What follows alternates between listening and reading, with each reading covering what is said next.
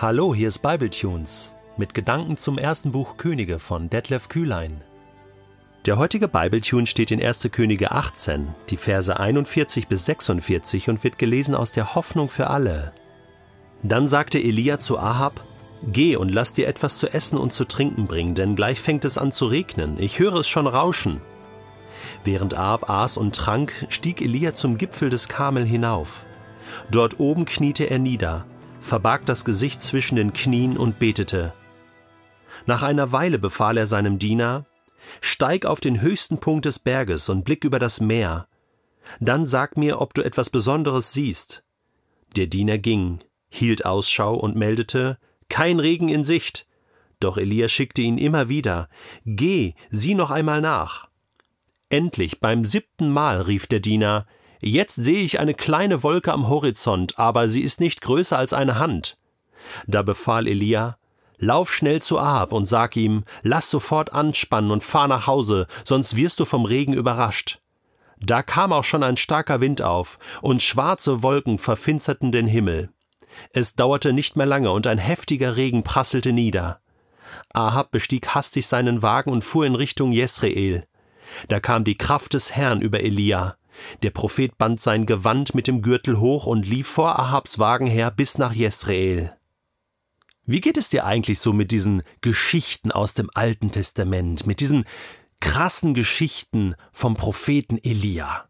Ich meine, dieser Typ, der ist doch unerreichbar, oder? In so vielen Beziehungen ist der so krass, dass ich mir so denke, da entsteht doch sehr viel Frust im eigenen Glaubensleben, oder? Dass man so denkt, ach nee, also so ein Mut, so ein Mut wie Elia der, der sich da vor, vor 450 Baalspriestern stellt, der, der so mutig ist, ja, und, und dem König Ahab hier die Stirn bietet. So einen Mut habe ich nicht.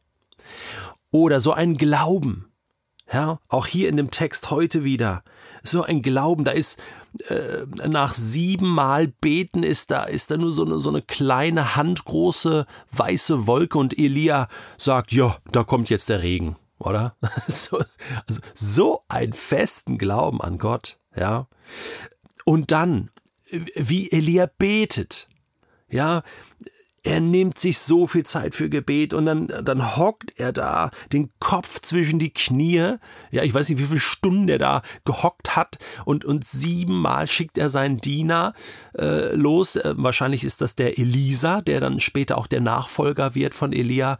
Ja, äh, Elia betet auch noch. So krass. Und dann erlebt er auch noch so Wunder. Ich meine, dieses Wunder bei der Witwe, ne, mit dem Öl und dem Mehl und, und die Totenauferweckung. Ich meine, es gibt nicht allzu viele Totenauferweckungen in der Bibel. Von Jesus wissen wir äh, davon im, im Neuen Testament. Aber Elia, ja, erlebt eine Totenauferweckung. Gott gebraucht ihn so krass. Und jetzt auch hier übernatürlich.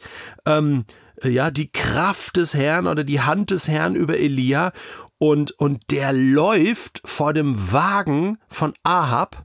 Ich meine, da waren so ein paar Pferde dran, ja, und der war ziemlich schnell unterwegs und Elia spurtet vorne weg, ja, so wie äh, Usain Bolt, ja, in 9,58 Sekunden auf 100 Meter spurtet Elia vorne weg.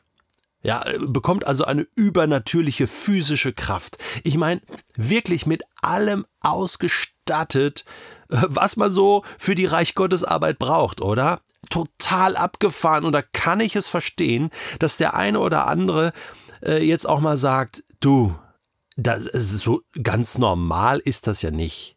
Also das ist jetzt mal wirklich ein Einzelfall, oder? Hier im Alten Testament.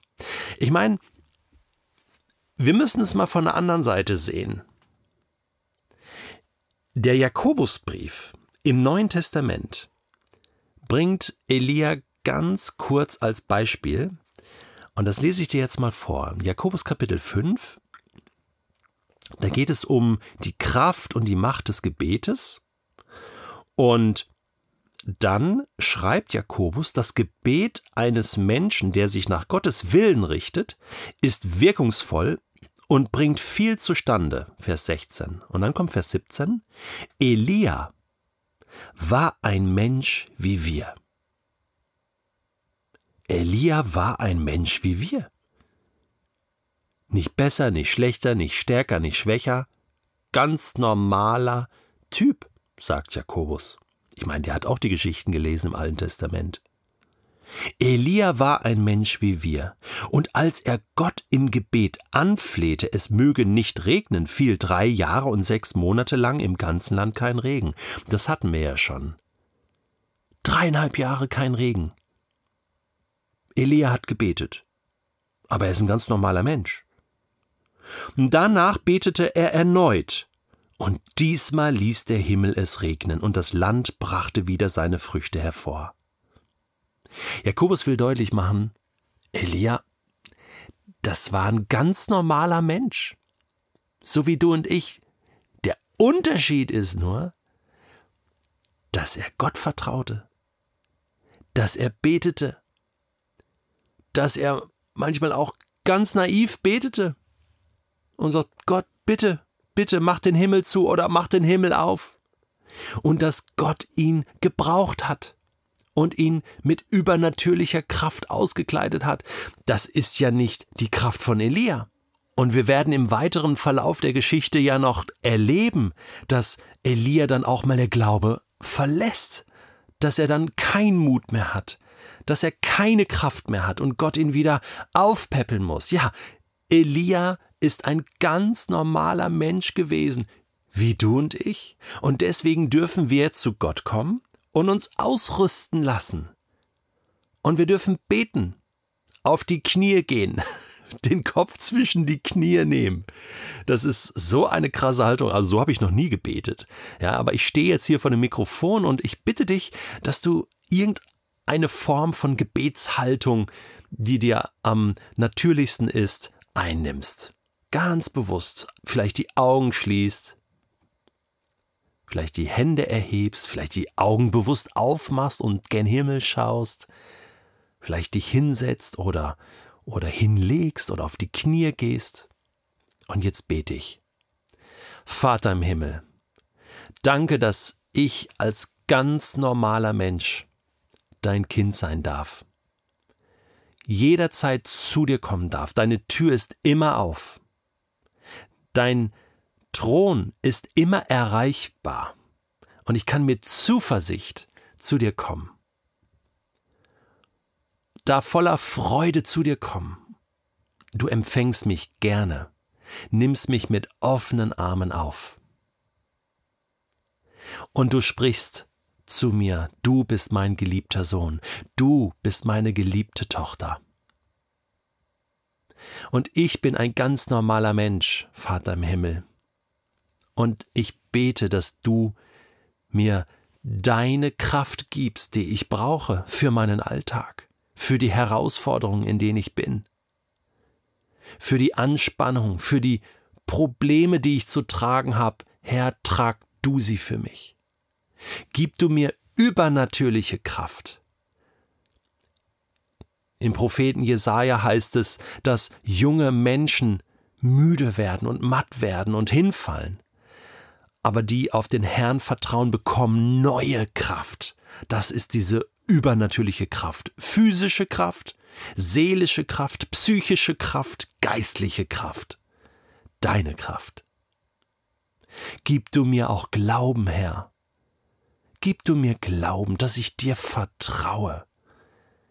Dass, wenn ich auch nur ein kleines Wölkchen am Himmel sehe, ich dir vertraue, dass der Regen kommt und das übertragen auf viele Dinge in meinem Leben, auch wenn ich nur kleine Zeichen sehe, dass ich dir vertraue, dass es gut kommt. Gib du mir Disziplin im Gebet, dass ich lerne ernstlich zu beten wie Elia. Danke, dass du mit mir bist, so wie du mit Elia gewesen bist, denn du bist der gleiche Gott. Ich bete dich an. Amen.